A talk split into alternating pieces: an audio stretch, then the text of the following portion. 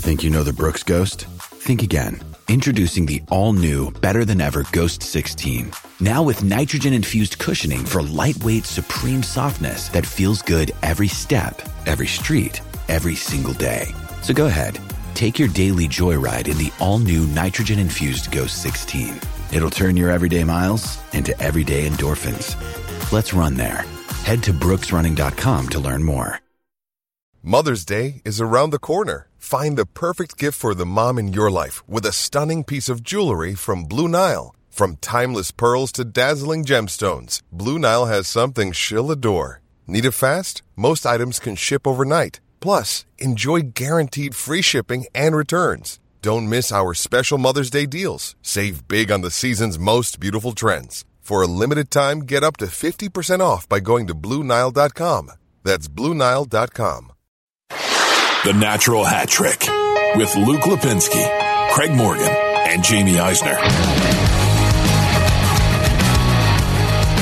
Welcome into episode 204 of the Natural Hat Trick podcast alongside Jamie Eisner. The Natty Hattie. And somewhere, Craig Morgan. Somewhere on the western slope. I can't even tell you myself. We were going to give you his exact location, but we don't know it. I'm Luke Lipinski. Obviously, with the Coyotes news over the last few days, that means Craig is on vacation somewhere. Of somewhere. course. It's, Duh. it's literally 100% of the time. Heavy sigh. Craig, how you doing? I'm doing well, actually. I'm I'm quite relaxed. Oh, well, that's that's Beautiful up here. good for you. And that makes one of us. Uh, we're I also thought happy Luke for was very relaxed too. I'm Overly relaxed. I'm apparently too relaxed after my few days off, and nobody knows what to do. Let's uh, let's start with the Stanley Cup. You guys have power where you are, right, Craig? Power? Yeah, yes. like We do elec- like have power, electricity. yeah. Yeah. So you, you were able to Yeah, we watch. electricity.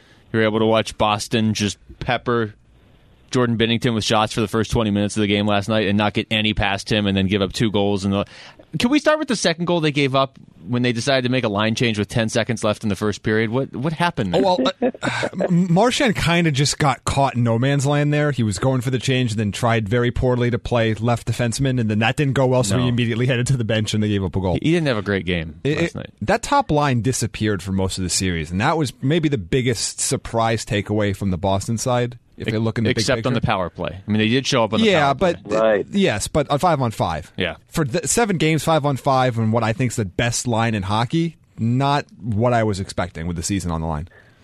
That was the thing too. In, in much of this series, you felt like St. Louis was the better team five on five, but Boston's special teams were just so good that you wondered if that was going to be enough. They obviously peppered him last night too with shots, and and George Binnington just uh, had a terrific game. But it, in terms of Brad Marchand, uh, one of my takeaways, and, and again, this is small sample size, and I think he's a terrific defensive player. But I remember several defensive gaps uh, gaps by Brad Marchand in this in this Cup final and in this postseason. That that was surprising to see for me. Yeah, he he just he wasn't bad because I mean he was still scoring. He had the big five on three goal in Game Six that got them off uh, on the right foot in that one series, but he just didn't. He just didn't look right. To Jamie's point, the whole top line didn't look right. They they had some good setups in the period last night, and, and Pastrnak kept either fanning on shots or just kind of shooting them wide. Like who knows? But he almost looked like he was too hyped up for the game. I mean, there's a couple chances where he nearly scored and just kind of whiffed or didn't get all of it. But I mean, we we all said it. We weren't watching the game together. We were talking during the first uh, period. You could just you could tell when St. Louis scored the first goal. You could tell it was going to be a long night for Boston because it just didn't look like they were going to get two past Jordan Binnington. Well, And, and I don't know, are are you guys waiting for the same sort of things? I, I haven't looked this morning. Maybe they've come out already, but I'm but I'm almost waiting for the reports on you know. Brad Marchand was playing without a heart Yes. in the in the Cup final. And what other other injuries are going to come out of that. That's it? an upper They're body gonna come injury. out like a day or two afterwards. Yeah, upper body injury, right? Yeah, we haven't seen much. It's weird. We, we haven't seen much from the Bruins side. We obviously heard about Ryan O'Reilly, Ryan O'Reilly's injury and other things, but I, I don't know. To, to me, it felt like just a classic missed opportunity early in that first period, where it, it's almost cliched. But when you put that many shots on a goaltender, can't seem to get one past. It looks like you're absolutely, completely dominating every facet of the game, and the other team comes right back down late in the period and scores.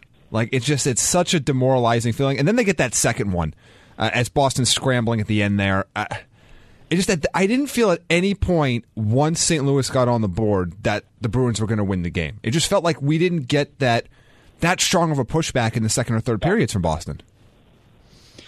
Did you guys see this coming? By the way, this game seven. Did you guys think this series was over when St. Louis lost Game six at home? No, I mean, I, at that point, I thought it was a coin toss. I thought the series was over when Pietrangelo scored at the end of the first period. I just I didn't think Boston was coming back. But uh, I mean, anybody that that I had talked to that just again like casually following hockey, but you get into it for the Stanley Cup, and I'd love to see what the ratings were for last night for a Game Seven. I think it was the first Game Seven since 2011 in the actual Stanley Cup Final. I, I, I try to explain to people that aren't hockey fans, when you get to one game, it's just a coin flip, basically. Maybe that coin is slightly hedged in Boston's favor because they were the home team and they had some guys that have been there before and won the cup before. It's a coin flip, though, isn't it? Yeah, I mean, I, I, I've been pretty steady saying Boston and seven all along, but I didn't think it was a gimme. Still, you still think? Yeah, Boston no, I, I think now I finally come to the terms that I don't think Boston's going to win in seven. But it's not like St. Louis has been playing bad. They've been exceptional on the road. So it was far from a gimme. I was just a little bit surprised for me at the lack of pushback in the last two periods of the game. The Bruins in the second period didn't look like a team that was playing with their season on the line down multiple goals. No, they they looked like the second goal at the end of the first period broke them. And I don't see any injury updates on Brad Marchand. All I see are a bunch of gifs of him crying, or photos of him crying, or people happy that he's crying. That's literally all the internet is today. So I haven't seen any injury updates, but yeah, Jamie's right. I mean, the, the best thing about the Bruins to me, all playoffs were if you got them down in a series or a game, they inevitably would push back. We even saw it in the Toronto series down 3 2, they come back and win. And we saw it in this series at times, and we saw it in game six when they were down 3 2, going into St. Louis, looking like, I mean, that's that's a tough place to, to just keep your season going when they have a chance to win the cup. But once that second goal got scored last night, it's not that they stopped trying, they didn't go like full Tampa on us. But you could tell at some point it got in their head that they were probably going to have to put a perfect shot past Binnington, mm-hmm. and they knew they were going to have to put three past him by the time the second period started. I'd like to apologize. I picked the quietest place I could to park in town so that I get a good signal. I have a garbage truck next to me. I was going to say you said you said you're out in like the middle of the wilderness, and I hear like construction right, going exactly. on. Exactly. like I, I went into this tiny town to, to, to find that the best signal possible, and have this quiet spot under a shade tree, and of course, a garbage truck pulls up right next to me. How do you feel as a self-admitted uh, Blackhawks fan, Craig? That I, I think was pretty clear, at least early in the series, you didn't want Boston winning another championship. yeah, at the beginning of the series, I couldn't really say I was pulling for either team, but the more it went along, you know, it, it, and I said this, I tweeted this last night. It's really cool to see a team and a fan base win a title for the first time.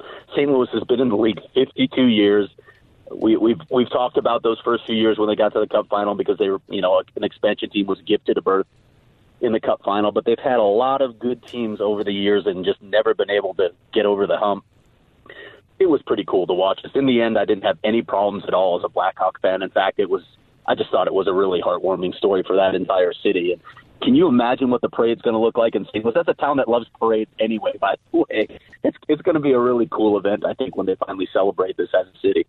Oh, look at that! This this Stanley Cup warmed the hearts of Blackhawks fans. That's Yeah. that's saying something. Mm-hmm. Was I I know a couple other Blackhawks fans that were sort of similar. They were conflicted because they didn't want St. Louis to win because of the rivalry, but as the series went on, they kind of went more down the Craig Morgan path of this is a team that's been in the league for half a century and they've never won a cup. Do you think that was pretty common among among Blackhawk fans? I, I can't say I haven't done a, a scientific poll, but I did get that sense from a lot of people that I know that root for the Blackhawks. And, and look, I, I can honestly say that had this been Detroit, I definitely wouldn't have gotten those warm and fuzzy feelings, even if it were their their first cup. It's a different feeling with the Red Wings than it is with the Blues. Um, it's just it's hard to work up a good hatred for the St. Louis Blues. I just I just don't have it in me.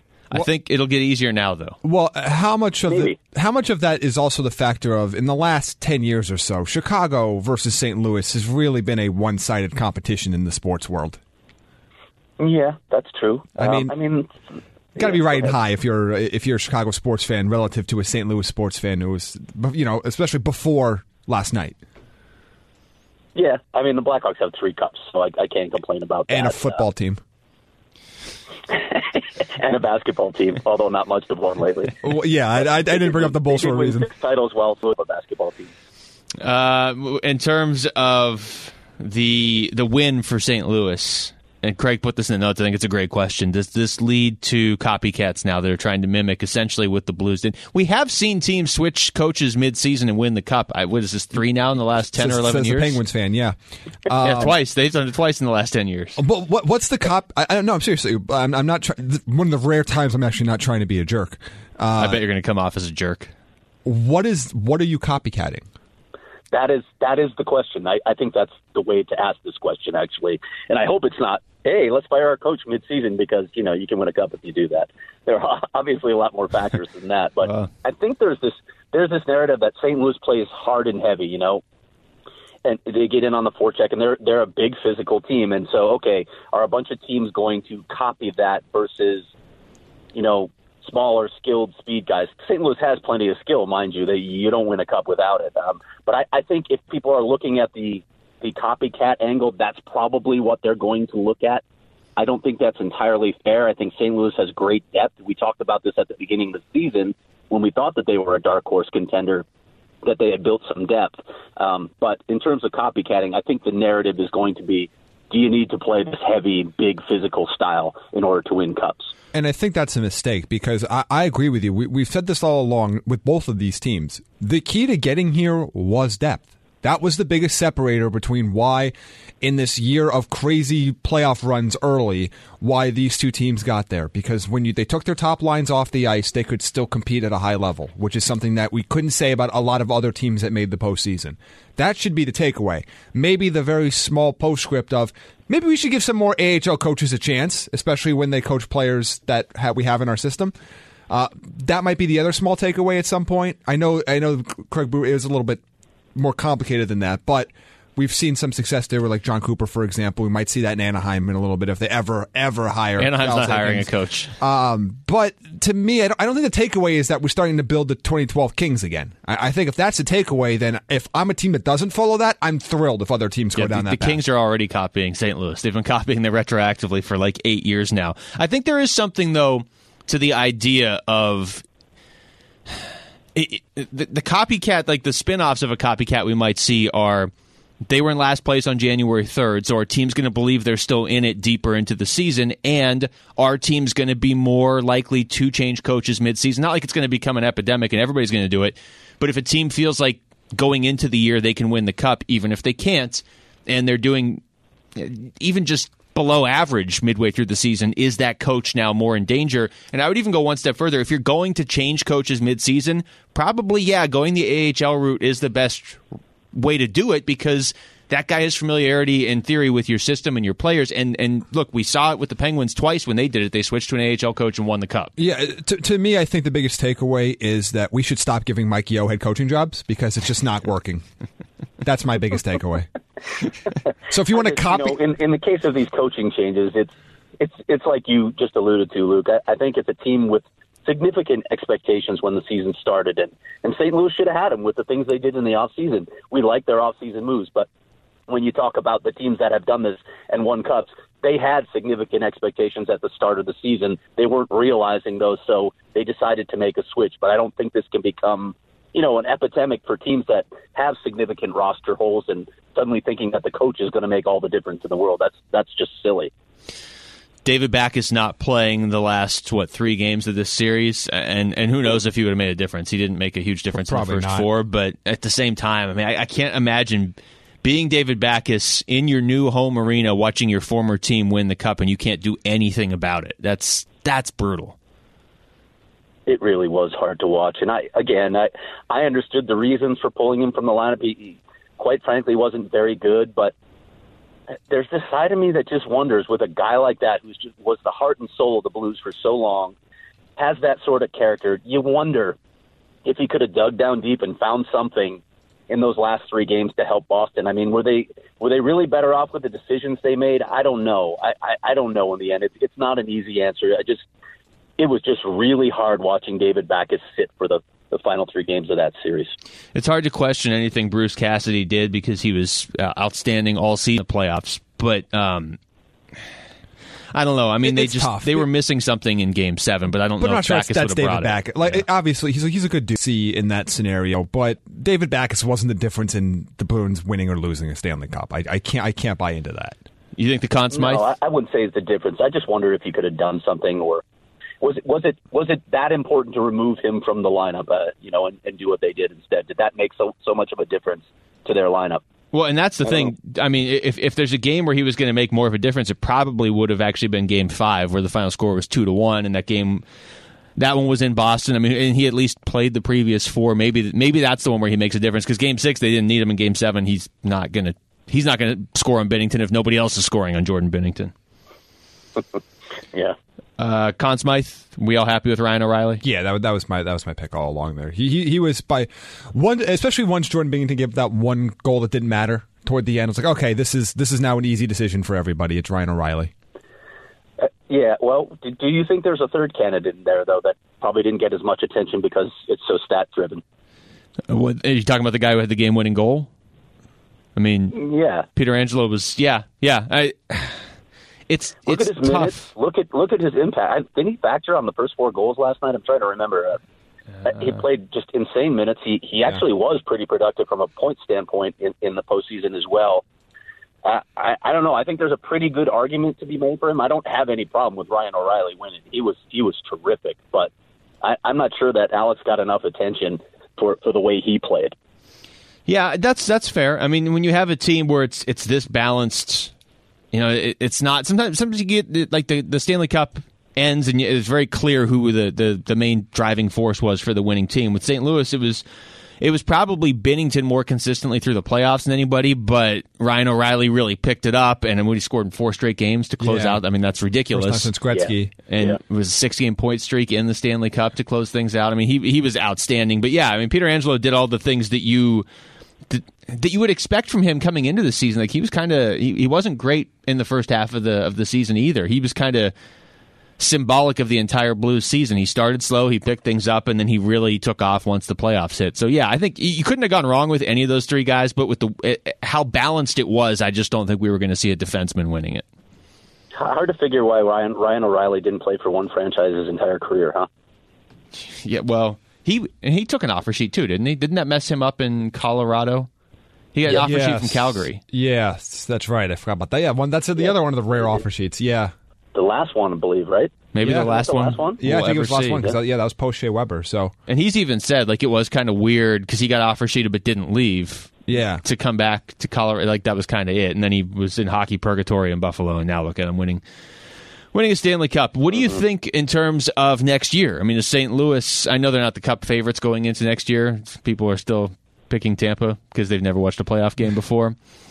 But there's some staying power There are a here. lot of questions. There's a lot of questions, right? Starting in goal, will, will Jordan Binnington be able to sustain this? We'll see. Uh, it's it's hard to say, but yeah, I gut feeling. Yeah, I don't I don't feel like the Blues are a team that repeats as Stanley Cup champs.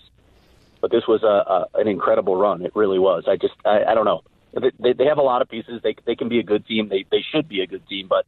Do they get all the way back? I, I don't know. I, I probably would not pick St. Louis to win it again next season. yeah. Mo- most of their main pieces are back though. Yeah, I, I agree with that. I, I think this is a team that's probably hosting a, a playoff game in round one still, but I, I don't see them as a true cup, cup contender. And if there's ever been a time where nonlinear progression comes into play, it's with young goaltenders. I, I don't know how many times we see young goaltenders pop up. Then everybody loves them. They're the greatest thing of all time. Then they struggle for a little bit, and now they suck. They're never going to be good again. And then they settle into their careers in their in their late twenties. Like this happens all the time. I, can't. Are you talking about Matt Murray or Cam Ward? I can't imagine that the Blues. They're not going to be as bad as they were at the start of the season. They're not going to be as good as they were in the back half of the season. They will kind of finish around maybe a few points less than what they finished with in the regular season. But you got to imagine some of these other teams in the West are going to pop up. Did you just mention Cam Ward, Luke? I did mention Cam Ward. Sorry, Is Craig. the cowbell near you? I, I can't quite hear it. Jamie has it. Thank you. I was in the studio the other day, and Can't s- really do that from the Western Slope. you could have an actual cow That's an actual by. cowbell. I probably could find one actually. um, somebody rang that cowbell at me in the studio the other day. I was like, I don't It's know. aggressive. I don't know if you understand the power of, of what you're doing right now. Somewhere Craig Morgan is twitching and thinking about Stan Bowman. By the way, That I'm, explains it. I, I also want to say before we move move on from the Blues, I'm already sick of the January 1st narrative. I'm, I'm sick of it. What about the January 2nd narrative? I, this this whole thing next year is going to just make me want to stab my eyes out. Okay, that well, we're going to have to What, pretend. because people are going to be looking at, oh, now it's time to pay attention. yeah, that we're going to have to pretend? Exactly. like some trash team in the middle of the season has a chance because look what the Blues did last year. Like I don't, I can't, I can't, I already can't do it. I hope it happens again. It probably will be stretched. That probably will be stretched. I'm gonna be so You have mad. have- you have to have the pieces, the requisite pieces. And as we said at the beginning of the season, we thought St. Louis did. But yeah, if, if there are coaches of really bad teams using that as their mantra, that'll, that'll be amusing. So that's the rule now, right? If you're not in the playoffs by Thanksgiving, y- y- there's like a, a 90% chance you're not making the playoffs. But if you're not in the playoffs by Thanksgiving, as long as you're in last by January 1st, you're winning the cup. It's going to happen. They're- they're- it's going to happen all year, and I'm just, I'm just going to hate it. I'm going to hate every second of it. All right, so that makes me that gives me something to look forward to this season. Uh, as far as Binnington, too, like real quick before we wrap up here with, with St. Louis and get to the inevitable Coyotes news. Um, I don't like. I don't think he's going to be dominant and, and a, a Vezina candidate next year, but I, I do think his personality is conducive to him being a pretty just solid, consistent number one goalie for the St. Louis Blues, barring injury going forward. He's he never You mean- he never had that mentality of, of like a rookie or that was out. He never he just never seemed rattled. Even in interviews, he never seemed too high or too low. And I, I, to me, that's like the best quality you can have as a goalie. Right. I was going to say, you mean the fact that he never expresses emotion? Yes, the fact that he might be a robot, you could just reprogram him to do the same thing next year. Right. Right. Right. To, to me, again, the big key is always when the league adjusts, how quickly do you adjust back? Because the league will adjust to Binnington next year. They have a book on him now. How quickly can he adjust back? And I'm not saying he can't do it again next year. I'm just saying I find it unlikely that he matches the level of success he has over the first full season of starting. How bad would it have been for the uh, newspaper in St. Louis if they had not won the Stanley Cup after running the congratulations to themselves after Game Five, before Game Six, that they had won the Stanley Cup? I mean, that's the sort of thing you never live down, isn't it? Yep. Dewey beats Truman. Do we think they were uh, dirty in this series? I know both. uh, Look, every team that loses says the the team that beat them was dirty, but pretty strong complaints from Bruins fans and Sharks fans specifically about the Blues more so than any other. I don't team. want to hear anything from Bruins fans of the Bruins. Uh, stop. That Amen team, that. that team in the last six or seven years, absolutely stop it. I, I don't want to hear it. You have nothing to complain about. Because of Well, Marshall. the Boston employs the same methods, no question. I mean, if we're talking about like there, there are a handful of teams that have won cups that don't play those those tag levels. I, I mean, I, I don't know what you guys think, but the Blackhawks were mostly a skilled team. There were a couple moments I remember where there were a couple dirty plays, but by and large, that wasn't really part of their mo. These teams play again. It goes with with the sort of style of play that they employ. Both teams used it, so yeah, it's, stop complaining about Yes. that. That's just silly. That's just that's sour grapes. So is that a component though to winning in the playoffs now? Not not the build your team big and slow and physical. Not the Blues aren't slow, but big and physical to to win. But just more so because you're right. As much as I don't like the Blackhawks, they're not really a dirty team, and they won three cups. I don't think anybody would say the Penguins were a heavy physical team when they won their cups. In fact, you would say they probably were lacking on defense. It was just skill and and timely goaltending. But I think some people had some complaint about the way the Kings played. Uh, certainly, people had complaints about the way the Blues played, not just uh, Bruins fans. I mean, is that a necessity to actually get through two months of playoffs? I, I, No, I, I would just say that there are multiple paths to winning titles. The, the, the, the problem is people get again, and this goes back to the the copycat thing that we were talking about. People assume, okay, you win the cup this way. This is the only way you can win the cup. Why? Why is that the narrative? There are multiple ways to win a championship. It still comes down to depth and talent and luck and a, a whole lot of factors. But there's not one path to a Stanley Cup. I think also people misidentify what makes these teams win. The Kings didn't win because they were physical. The Kings won because they never didn't have the puck. They had the puck on their sticks constantly, and they had unbelievably elite goaltending. Is that a double negative? Yeah. Okay. They they never they never didn't have the puck. but but that's the point. Of like they had the puck constantly, and they had a goaltender that was stopping every shot. They didn't win because they hit people hard. That's not why they won the cup. There are a lot of teams that hit hard that don't win anything. They never didn't have the puck. Does that phrase change if you say they never never didn't not have the puck? Never Or did. that the Does they never did not have the puck? Well, they I'm I'm confused. they I'm always confused did not have the puck. I guess would be the. Put that on one of our T-shirts that we're not making. Uh, Jonathan Quick, though, you're right. I mean, that was he was the Yes. difference both of those, and Binnington wasn't the whole difference here, but he certainly was last night in my mind. And there also there wasn't one dominant team. Like that's the one prevailing thought from this whole postseason. was there, so wide there open. wasn't one dominant team that you had the opportunity to win in this There scenario. was one in the regular season. yeah, well- but not in the playoffs. Yeah, but then the second period of game one of the playoffs happened, and then that was about it. How are you guys going to look back on these playoffs? Because if you look at, at who's won the cups over the last few years, and you had the Kings winning twice, and the Penguins winning three times, and the Blackhawks winning three times, it, it, and even Washington last year when they finally won, it made a lot of sense. You looked and you're like, okay, Ovechkin was, it, at least in hindsight, going to get his cup at some point. That team was extremely talented.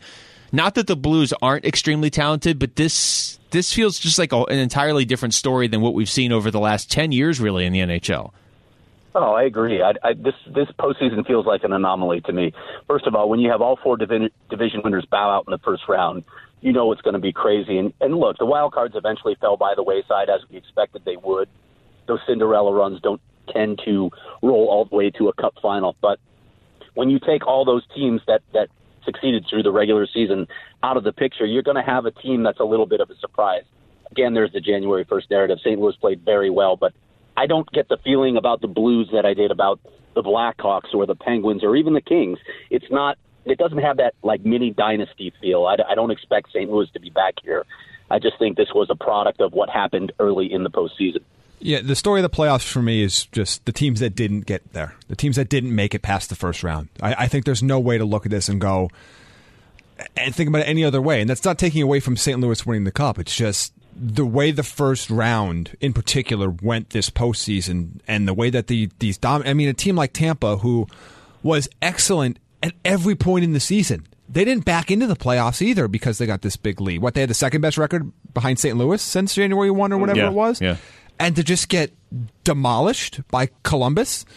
I mean, so to me, that's always that's going to be the narrative to me because I think it's just the teams that lost in the first round, the way Vegas lost, the way Tampa lost, and what their future is going to hold. That to me is going to be what the prevailing story of this postseason is for years to come. It, it would have been cooler if, and I don't want to take anything away from the two teams that got there because St. Louis went through Winnipeg and San Jose and Dallas ultimately to get there. So they had a, and then Boston to win. So Dallas under he lowers his voice. I couldn't I couldn't say that any quieter. Maybe I'll I'll just completely erase it in post production. Um, St. Louis, it's not like they had an easy path, but especially on Boston's side, and I still think Boston's the better team. So I'm not trying to take away from them either, but it would have it would have been a much more compelling story if they went through Toronto and Tampa and Washington to get to the Stanley Cup as opposed to Toronto and Columbus and Carolina. You know, so there there is something missing when everybody seemingly gets upset in the first round. That's yeah. because St. Louis versus Winnipeg and, and Boston versus Toronto, there really couldn't be an upset. I mean, those the, the, these two teams actually played legitimate opponents in the first round, but it felt like the the favorite in almost every other of those six first round series went out, and that just doesn't make it. At least doesn't make for a good second round. I think we recovered in time for the the third round in the Stanley Cup, essentially minus that Carolina Boston series, but. It, this was a weird playoffs. I don't remember one like this. Jamie, I think you should use the uh, you should start an alternate January first narrative with Tampa as your poster team. Be careful Yeah. of playing well after January first because look what can happen. Yeah, That- it's that's true. Yeah, you, Yeah. Should, you should do that. you don't want to be the best team in the league on January 1st because you can't win. Well, I mean, that's the President's be the Trophy second narrative. best Team. What, what, Second best, right? Second best. It's Yeah. the worst Yeah. place to be after January first. what's going to be the more annoying narrative? That or like the President's Trophy can't win a cup thing? That's going to. President's Trophy one's going to hang around because they Yeah. only win it a quarter of the time. So people are going to look at that and say that's mm. bad. Whereas the January 1st one's going to go away in 365 days. I'm telling you, we're going to need to keep. We're going to need like keep a counter of all the GMs and coaches that use that as an excuse for why they absolutely suck next season. It's going to happen. it's going to happen a lot. well, coaches aren't going to say it because that means you have to change coaches in December for it to work. All right, Craig, this is this is your moment to shine from the the mountains of Colorado. You when did you specifically go on vacation? This was like last Friday or Saturday. When did the athletic story come Uh, out? yeah, we, we drove up. Uh, yeah, we we drove up on Saturday. Okay. the athletic story came out on Monday, as I recall, because I remember walk. I was walking down the beach and my phone went off, and I looked down. It's text from Craig, and I'm like, "Well, here we go. Here I had we go." expected, I had hoped that it was going to move on Friday, but you know that didn't happen. So So, uh, I guess just the, start with the basics here. What can you tell the listeners about where the Coyotes are right now? Well, as I reported, and I'm guessing most Coyotes fans are aware of this by this point, um, and it's fun to say this word in front of the name. Billionaire Alex Meruelo is in the latter stages of purchasing a large majority stake in the Coyotes. So it's expected to be on the uh, Board of Governors agenda, a vote next week in Vegas, uh, the same day as the award show. You guys will be there, so you'll you'll have to let me know what happens when they walk out of the room. We will. And then, uh, e- even though it's going to be voted on, it's expected to be voted on next week. Um, I don't think the sale is going to close until later this summer. We'll see exactly when that is, whether that's July or even pushing into early August. We'll, we'll have to wait and see because there, as as we've talked about so many times, these deals are so complex. There are so many issues to be sorted out. So you can't ever say, "Oh, it's a done deal," because there are still very real issues to be sorted out. So we'll see where that goes. But I can't help wondering, you know, if, if this guy is all that he, he appears to be from you know initial background search and, and all of his areas of expertise, whether it's real estate or gaming or his his connection with the Latino community because he's Cuban American, you can't help but thinking about all the possibilities in Arizona, whether it's connecting with that untapped part of the market, the Latino community, whether it's incorporating some form of gaming into the Coyotes team platform. Obviously, NHL just took this dive recently, so what are the possibilities there? And then, of course, the, biggest one, the one that Coyotes fans have wanted to see forever, stable and well financed ownership. What does that mean for the team on the ice? What does it mean John Chayka can do, whether it's in free agency or through trades or just what are his confines under the salary cap? Uh, I guess let's let's go this direction. There's a lot of different directions we can go with this, but I mean, Jamie and I know this first, and I think a lot of people are aware of this with Craig. But I mean, Craig here's what how many Everything. nine thousand? Yes, he can hear you right now. How many ownership leads or stories do you start to hear? Rumors, not stories, but you, you kind of hear and then they disappear and they go away, and and it just there's not even any point in reporting on them. The simple fact that Craig Morgan saw fit to report on this makes me believe this is considerably further along than a lot of these rumors we've heard for the last however many years. Guys, I have been told by a couple of people that there were as many as 30 groups that have inquired about this team over the past year or so. 30. Imagine that's a staggering number. And and obviously some of those are not considered serious by the league or by the team. A couple of those groups it, it got pretty far. In fact, there was a, there was a group recently, and I'm not going to talk about names or anything, but I, I think there was a group that got really close, and I, I think it fell apart for a reason that surprised some people. So that that's the thing that you know when you when you read reports that it's a done deal. It's you just have to be so careful with that sort of reporting. We've seen it happen so many times. I've seen it happen recently with the Coyotes. There are a lot of issues. These things are complex and they're fragile. So, yeah, I, I sort of wanted to see it get to a certain point before felt comfortable. Obviously, there are sources that you talk to as well that don't feel comfortable talking to you until they feel it's reached a certain point. We'll see. I, I think we're at that point. There's a lot of optimism from a lot of people that I've talked to, but you just never really know until a guy comes in and, and, and starts to operate how things are going to shake out for a team. And, I think one of the points you made was was I mean all the points you made were good, but one of them in particular that we've we've joked about before that I think people don't put enough stock in the fact that a nine figure deal to purchase an entity like a sports team is a massively complicated transaction that takes a lot of time, effort, and lawyers. Yeah, I was going to say and lawyers. Like that's an incredibly difficult thing to do. You're not trying to buy a car. You're trying to buy a nine-figure sports franchise with that has their its own governing laws and own approval process.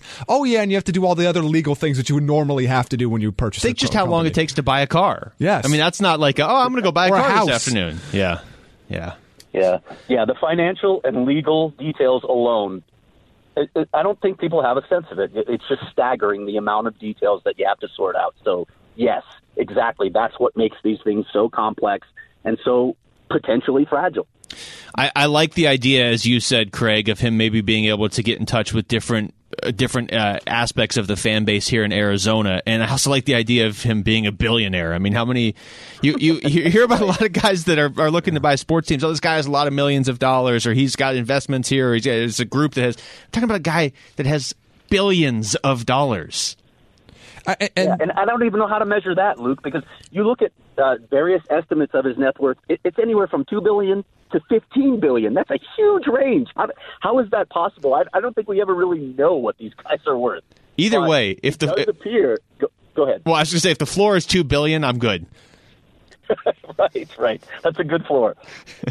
Yeah, and obviously that that's from a fan perspective, that's the big number that you want to see because you want to know what is the percentage chance that they're going to invest enough in the franchise to get either close to the cap ceiling or invest in their own players, bring in other players. I think that's always the the billion dollar question, Oh, right? I see And what you did there. I Yeah, see- I yeah, see. look at that. But but I mean, and, and from a fan perspective, that that's what you're looking at. You know, is this owner coming in liquid enough to do more with the team than just the bare minimum? And I th- and it- by all indications, it seems like that would in this case that would be the case if and again all the if and whens caveats that you you would throw in here.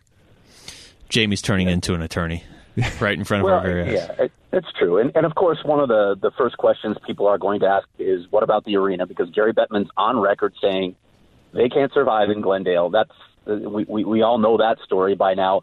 What's unclear to me is whether that attitude has changed. I, I don't know. It does not appear right now that they're very focused on the arena situation. So it's it's all about getting this sale done. We'll see if and when that happens, how he, he answers other questions. But to to start all this speculation about oh well if they can't get arena done in in a year or two they're going to move again. I'm so tired of the uh, just the lazy relocation rumors. Right? Well they gotta they, they got to get this done otherwise they they could move to Houston. You know, which is what city six or seven on the list of cities they were supposedly leaving for. I don't even know how you get there at this point until you can talk to Alex Meruelo and, and get his thoughts on various things, see where see where he stands on it. But when you look at this guy's history, look at the look at the major properties or, or investments he's made. He's not a guy like some of the people that have come through recently that is looking at this as solely an investment. I mean, he is looking at it as, as an investment, but he's not a guy who then turns around and flips this or sells it. Yeah. He's a guy who invests, builds it up, and then keeps it. It almost becomes a part of his family. It becomes one of his babies. He he's not a guy, and he said this. He's on record saying this to the L.A. Times. He's not much of a seller. So that that aspect, if it holds true for sports ownership, I don't know if it does, but his history is really encouraging on that front for Coyotes fans. Yeah, a, a few things on, and one of them is along that line. One of the most precious commodities in America today is professional sports ownership. It is one of the few things that there is a capped, finite amount of things uh, to purchase around, and we've seen that with in- increased prices in the NHL. We've seen uh, with Vegas, with Seattle. We've seen that with increased prices, like for the Los Angeles Clippers when Ballmer bought them. I mean, we are starting to see that there is something to being able to purchase something that is not really that available, even if you have a lot of money to a lot of people. Uh, but I, I do want to ask you about a couple things, Craig. Uh, one, just to, it comes from the outside looking in. It does seem like, to your point, that they're not in the worst situation of all time when it comes to Glendale and the arena. This is not where they were five, six, seven years ago in those city council meetings everybody's thinking about. They can sustain themselves in Glendale for the short term here without any real major problems, correct? I think so. And hey, look, if, if the team continues on its path on the ice as well, if you're winning, that's going to help your bottom line as well. Um, I, I know that attendance is, is inordinately weighted when, when people look at a team's success. I mean, we hear it from Canadian fan bases all the time. The Coyotes' attendance is near the bottom of the league. And the Coyotes, of course, would love to see that come up because that's more revenue. But it's one of several revenue drivers at this point. If you have stable ownership in town, I don't know what that might mean for your corporate ownership, uh, your corporate sponsorship possibilities. It might increase it significantly. I would think it would. And he has, again, he, he has expertise in several markets, so it will be interesting to see what sort of impact he can make there. There are other ways to make money other than attendance. And, and in terms of Glendale, I, I don't know where this is all going to go, but you know I can't help thinking I, I've tweeted it many times. Probably, well, now it'll be illegal for me to do so while I'm driving through the gut of the city and, and enduring one of those hour and a half, hour and 45 minute commutes that can happen during the season. I can't help wondering when that 202 opens south of South Mountain and cuts through the Estrellas. That's going to change my life. I wonder if it'll change the life of some other East Valley residents as well. And they'll be more willing to make that trek to the west side to watch them play.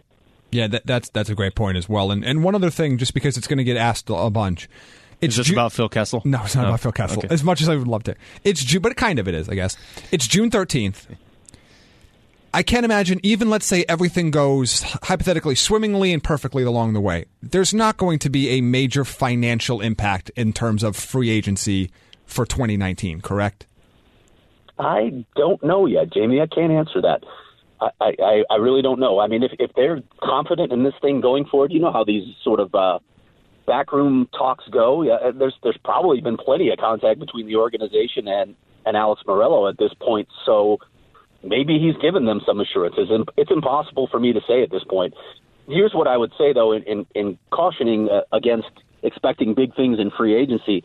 That hasn't been John Chayka's mo in the past, and maybe that's because of the budget he's had to play with. But he also thinks that teams tend to waste money. They spend too much in free agency, and I, I tend to agree with him. Look at Jeff Skinner's contract. Would you sign yeah. Jeff Skinner for that money? No, that was no. crazy. Nope. Me.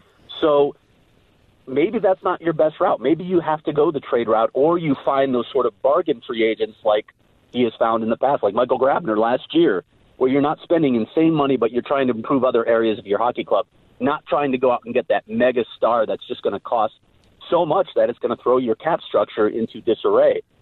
I mean, there's there's a report out there right now that it was from Darren Dreger that the Coyotes' primary focus is Matt Duchene. I don't know that that's true. I, I don't suspect that that's true, to be honest.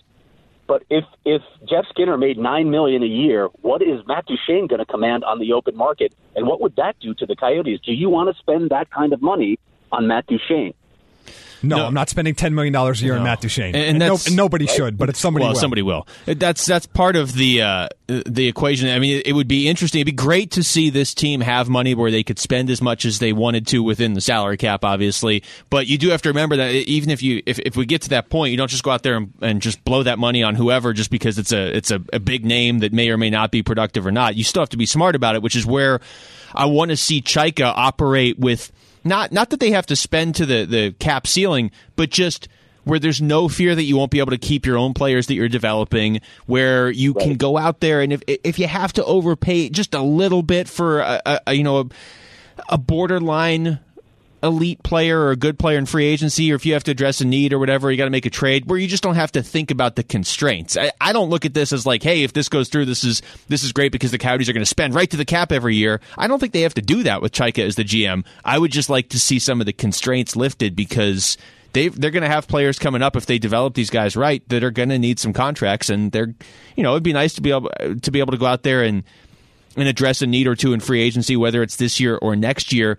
I you can't you can't really go out though and just buy an elite goal scorer. You typically have to draft or somehow trade for those guys.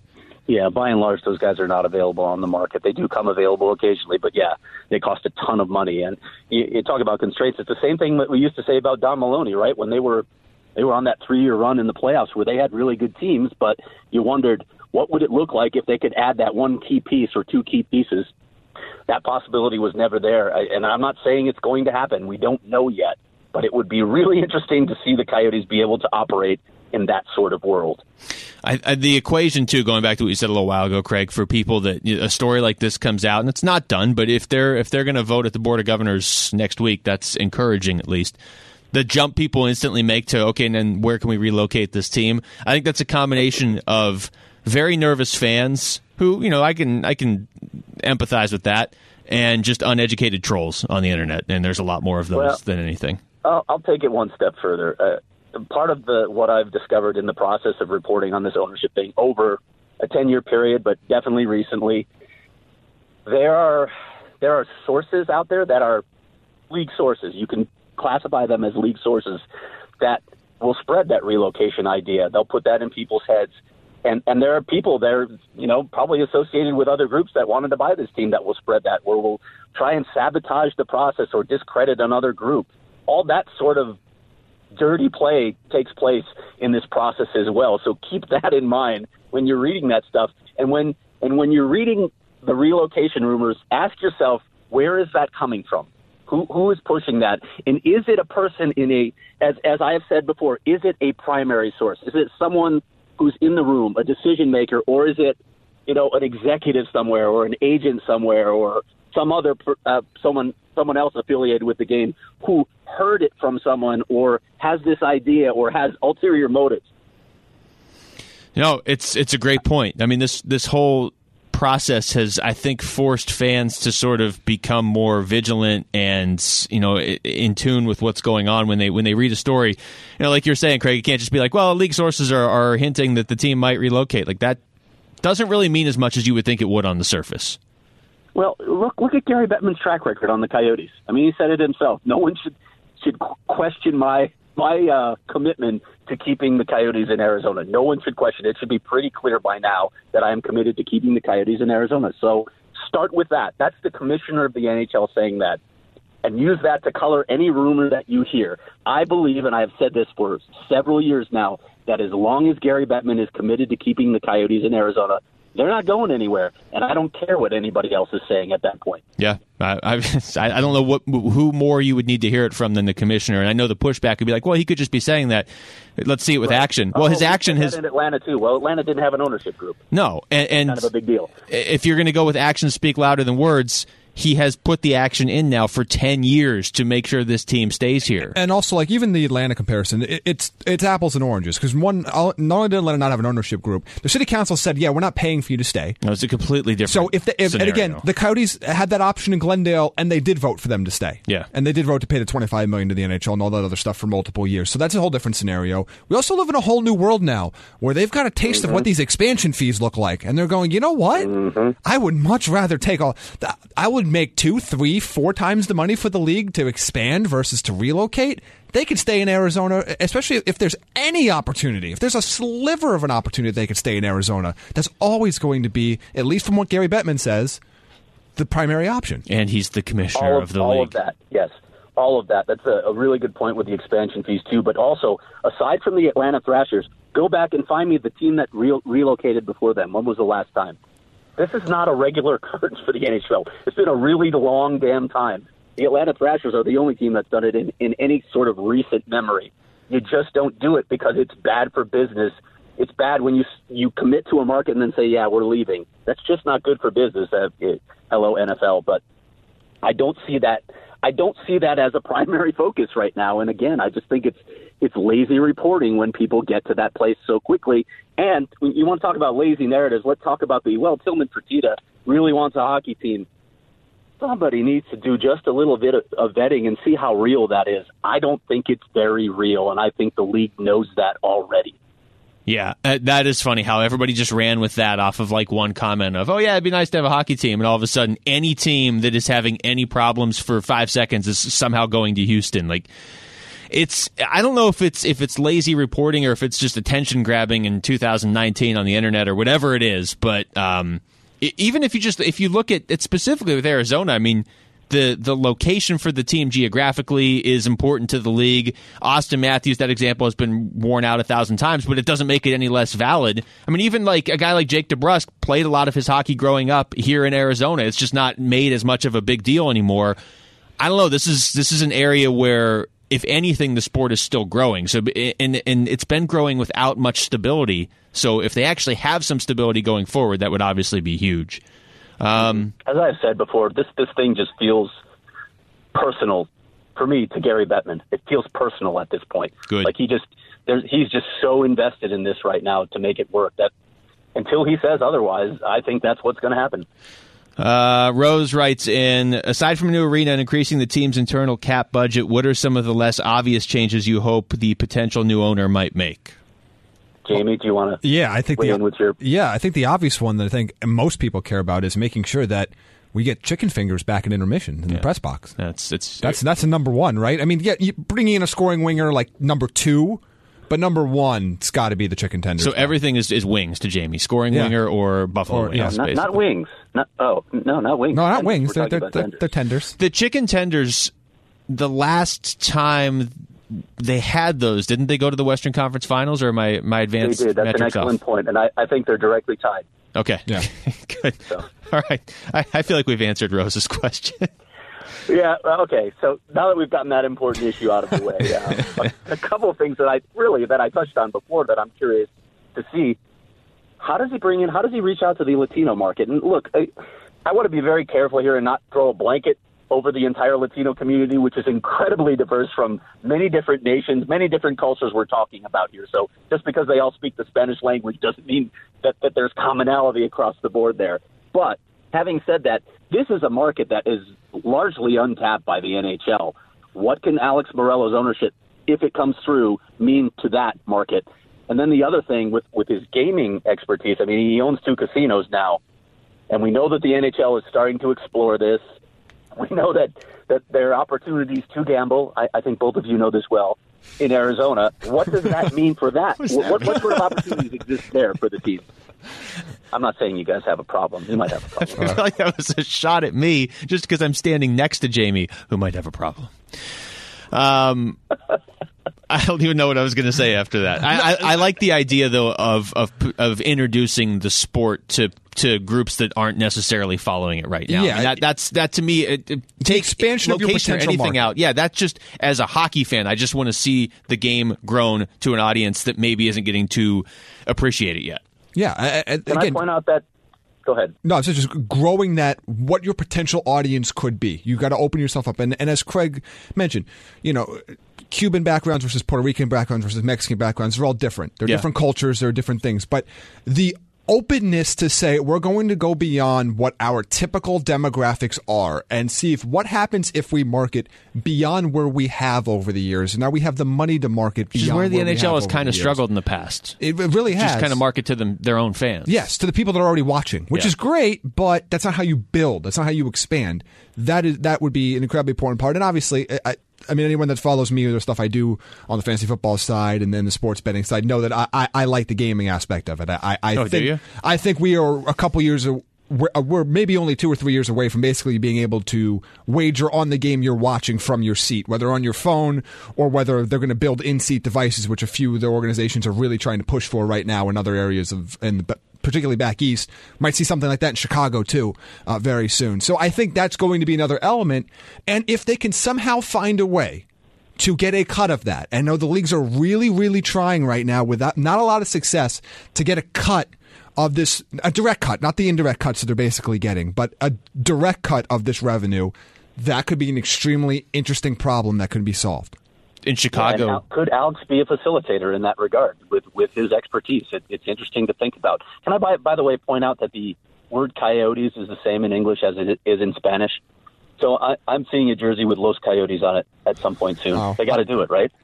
Probably. I was say, but it's also not pronounced the same in Swedish as we found. out. No, it is not. It is absolutely. Coyote. It is not a Swedish word. Uh, in terms of, of of making in-game bets in Chicago, is that just simply which young player they're going to trade away and get nothing in return, or is that a completely different thing? Cowbell, please. I love that Craig has to call for the cowbell now. Uh, we also we're getting a squeaky toy of the penguin. Yeah, we have to. You have to get a squeaky you ordered penguin. it? No, I'll, I'll get one. it? I'll get yeah, one. right. I, I'll believe it when I see it, just like our drops. Yeah, no, that's fine. I'll, I'll work on all fair. that stuff uh, next season. Next season, and also I feel like we really need to get a big uh, drum so that Jamie can bang the nonlinear progression drum every few episodes. I feel like that's a necessary part of this too. Uh, real quick, since Jamie, how do you feel about a, uh, a poll question this week? Which should be first on Luke's to-do list? We already have drops in the squeaky toys. I already we hate have- this. We need two more options. Yeah, drops. Yeah. squ- Do you like this idea? Squeaky Toys T-shirt design. There you go. And we could just have an other category where Yeah, people can fill other right in. all the other things that Luke has neglected. yeah, take your pick. uh, well, the only problem is I'm the one that posts the poll questions, so that would actually be the fourth item on the poll question, and I'll never get to it. Uh, Coach East Jack has the natty. Had you ever considered taking a vacation together as a team? And if so, where would you go? And then Jamie responded with something rude and hurtful, which is why Jamie wouldn't be invited. Can you imagine the three of us on a road trip? We almost did once to the NHL awards. Like we like the one year Craig went, I didn't go. It Yeah. was it was very weird. And then the one year, the you went one year and Craig, and you're going this year with me, and Craig's not going. Yeah. Right. We're all going to remember the be. year I went with Luke, though. and Luke didn't bring his license. That was so good. Although we're, we're doing almost because we're going with uh, this year. It's me, you, and the uh, the king of Swedish things, Yes, Sebastian. Sebastian's so it's gonna be almost this is ba- basically as close as we're going to get and to Craig's a going to natty be at, at the draft. So we're all going to be on the road next week. Yeah. Okay.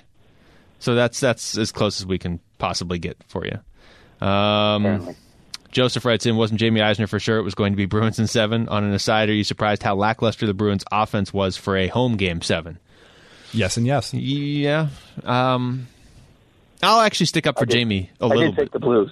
Yes, I think Craig. that's the only series I picked correctly in this entire postseason. I, I will say that as Jamie and I both picked the Bruins in seven. Um, I, I was not. I mean, like I've said all along, it was basically like 55 45. I don't think Jamie was over the top definitive with his Bruins pick. Once I I picked them to win in seven. They, Yeah. they didn't. That's that's fine. It happened. Okay, I don't. I don't think he's being critical. I, no, but I just I, am I'm trying to open. The I don't. door I don't need your sy- for, your sympathy for Luke. other people to be critical of you. So hopefully they all jump in. They, they don't need any extra help. I provide them plenty of material. Um, I'm trying to read something. We've Apologize answered. I'm not there right now to play mediator between you two. Yeah, this always happens when you go away, Craig. You Craig, can't- tell Luke. Yeah, it gets out of hand quickly. You you can't leave us unattended like this. Uh, Robert writes in, starting to think there's a person inside the Coyotes organization that has one purpose, and it's to hold on to any breaking news and release it only when Craig goes on vacation. I'll have my popcorn ready for all this ownership talk. Um, most of the questions are about ownership. How about Todd and Phoenix? I'm not sure about that source inside the Coyotes organization. If, if there is one, I'd like to find out. Though, because that, I'm not a big fan of that person. But, you know, But we all love it so much. It's been a part of this ownership story. When Craig goes Craig goes on vacation, we will get updates. Todd and Phoenix writes in the Blues rock bottom included a fight in practice between Bortuzzo and Sanford. If the 2018-19 Coyotes would have had a skirmish in practice, who would have been the combatants? Ooh, that's a tough one. Wow, and I didn't even see that question ahead of time, so that's coming out of the blue for me. Hmm. Like Lawson Who would Krause. have the you just automatically go to Lawson Crouse. The Evaluate Coyotes a worm willingly. Well, well, Yes. who's going to fight? like, what is Clayton Keller going to drop the gloves against somebody? I mean, I they got to be realistic not. here. No. Uh, Who's going to go at it, boy? Uh, I would say the Coyotes. I mean, I don't cover any other teams consistently at all, but I would I would say the Coyotes are probably a, a relatively pretty tight knit group. I mean, I, I don't even really are. see a lot of uh, like altercations, even like arguments in practice. Do you? No, I don't. I, I mean, look, the best of friends can scrap in, in practice. It's it's hockey, so that Yeah. kind of stuff happens. So, if you know, if I had to put money on which guys might be involved in a scrap, Brad Richardson would probably be high on my list. He, Yeah. he can get under people's skin. I could see. Uh, maybe Nick Cousins. yeah. yeah, that's probably a pretty good call. I was starting to think more all time, like uh, Mike Smith and Derek Oh, Morris. all. I could see that happening. Mike Smith, really, and anybody. I could Yeah, see Mi- Mike Smith and yeah, anything. Mike Smith and and Mike Smith and fill in the blank. Okay. Yes, Mike Smith and his his own goal. Um, yeah, Nick Cousins and and Brad Richardson. That's that's a pretty good. That's a good call. Conor Garland and Hey, Clayton Sean Keller. Burke, Sean Burke, and Shane Doan actually fought in a practice. That's They were throwing, they were throwing fists at each other. So that tells you how it can happen. well. If you want to go way back, Ilya Bryzgalov and literally anybody. I'm surprised that never happened. Well, you have to be mad. Uh, Kevin writes in, assuming things work out positive for Coyotes and ownership, what piece would Chayka? First of all, just the first half of that sentence Yeah. is soothing after the last few years. Also presumptive after. Um, Yeah, the last is. But whatever. years. Let's just let's all have fun with this. What piece would Chayka have to attach to the Hossa contract to get rid of it? I don't understand what what, what the desire to get They rid don't the have to contract. get They're rid not of paying him any money. Yeah. Like it's it's cap hit. Isn't Yeah, and I, I guess that's people thinking, you know, oh, for the Coyotes to be a cap team, you know, maybe they could get rid of Hossa's contract. I, I, I don't see that contract being moved.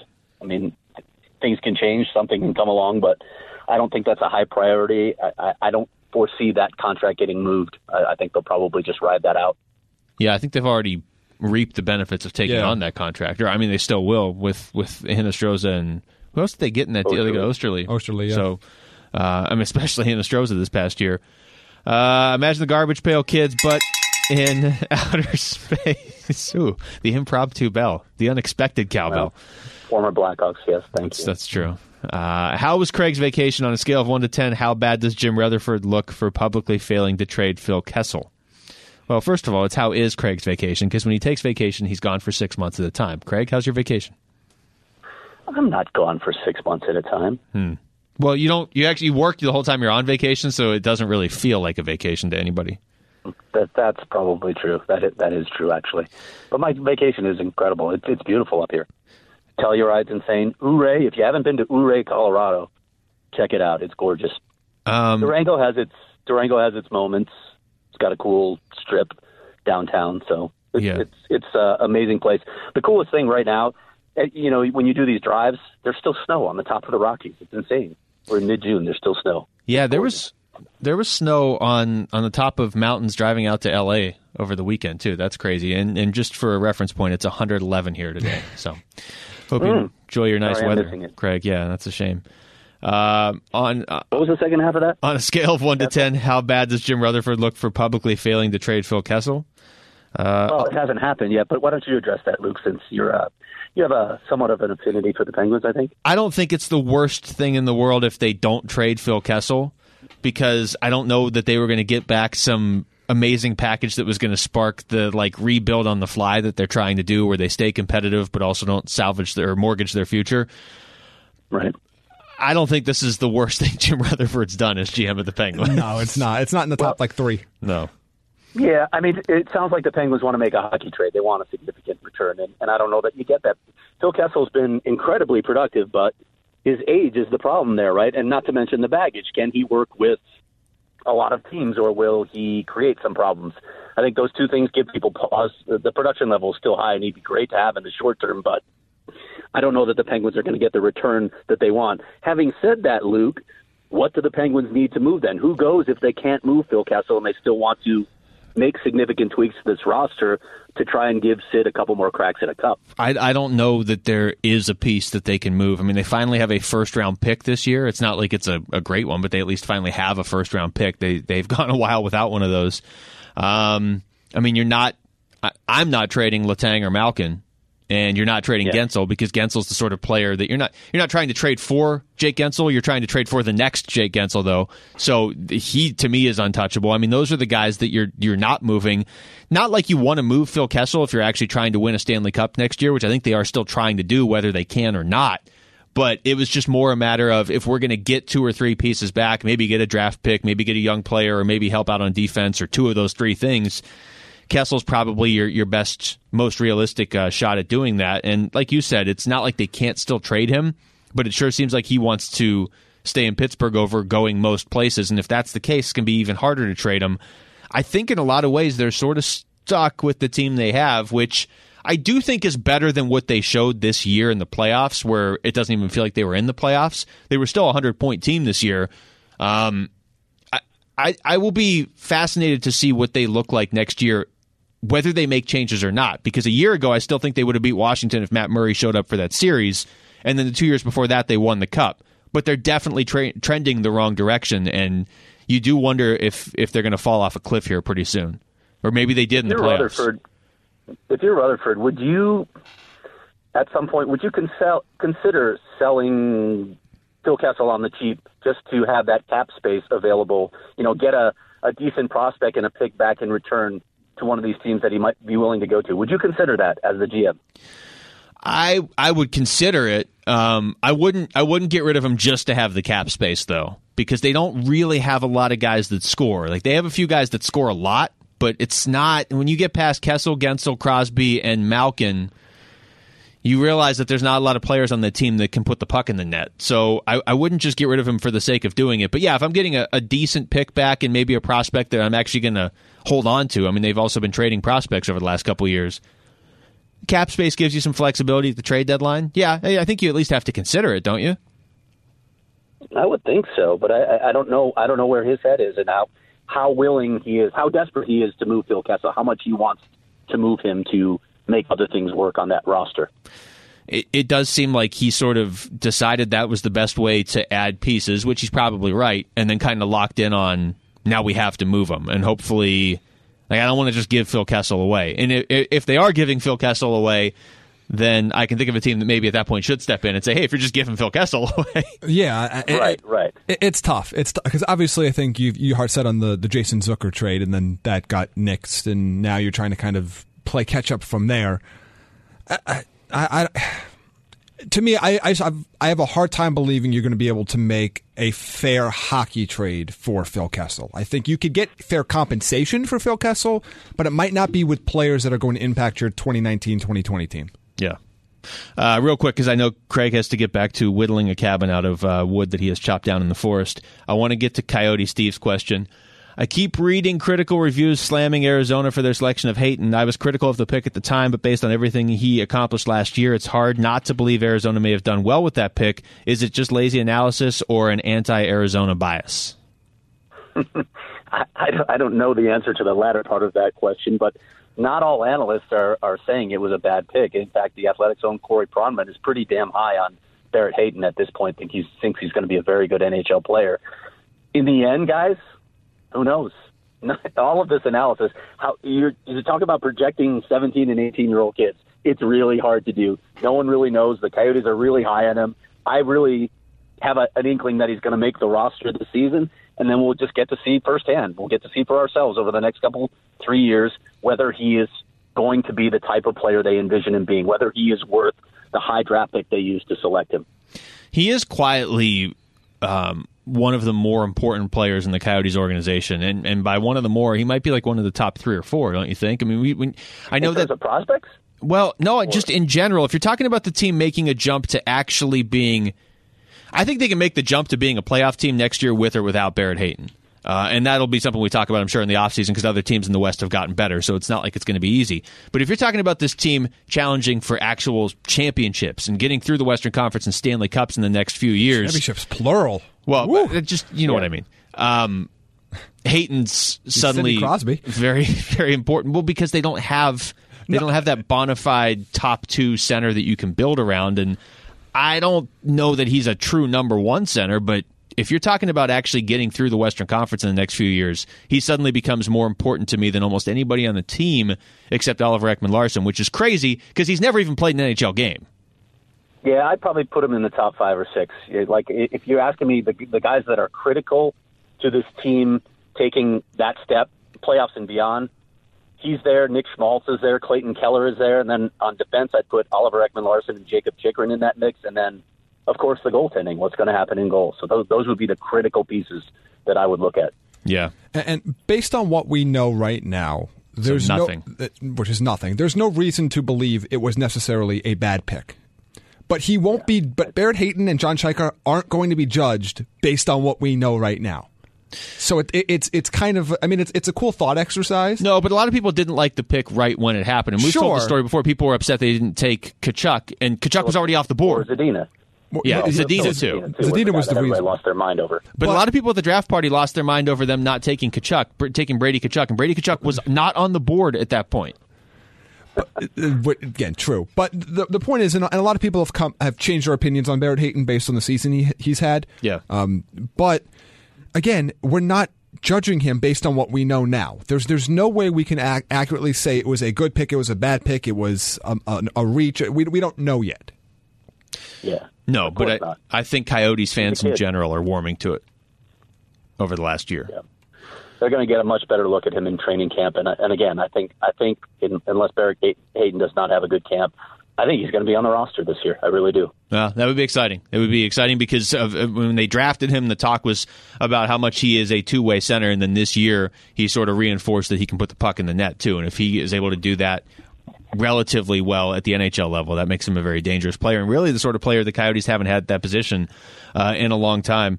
All right, Craig, we will let you get back to your forests. Um, we're going to do a show next. I don't know. I don't know. We're going to do the show next week. I would assume before the draft and the awards show, but we'll figure it out because next week's going to be crazy yeah, with everything going on. Yeah. So. It is going to be crazy. All right, Craig. Well, enjoy the rest of your vacation. Thanks for uh, calling in for just a, a, short hour and 15 minutes on your wife's cell phone. All right, boys. I'll talk to you next week. All right. See you. See you. All right. That's going to do it for us. For Craig Morgan and Jamie Eisner, I'm Luke Lapinski. Thanks for listening to the Natural Hat Trick Podcast. I have no sign off this time. Good.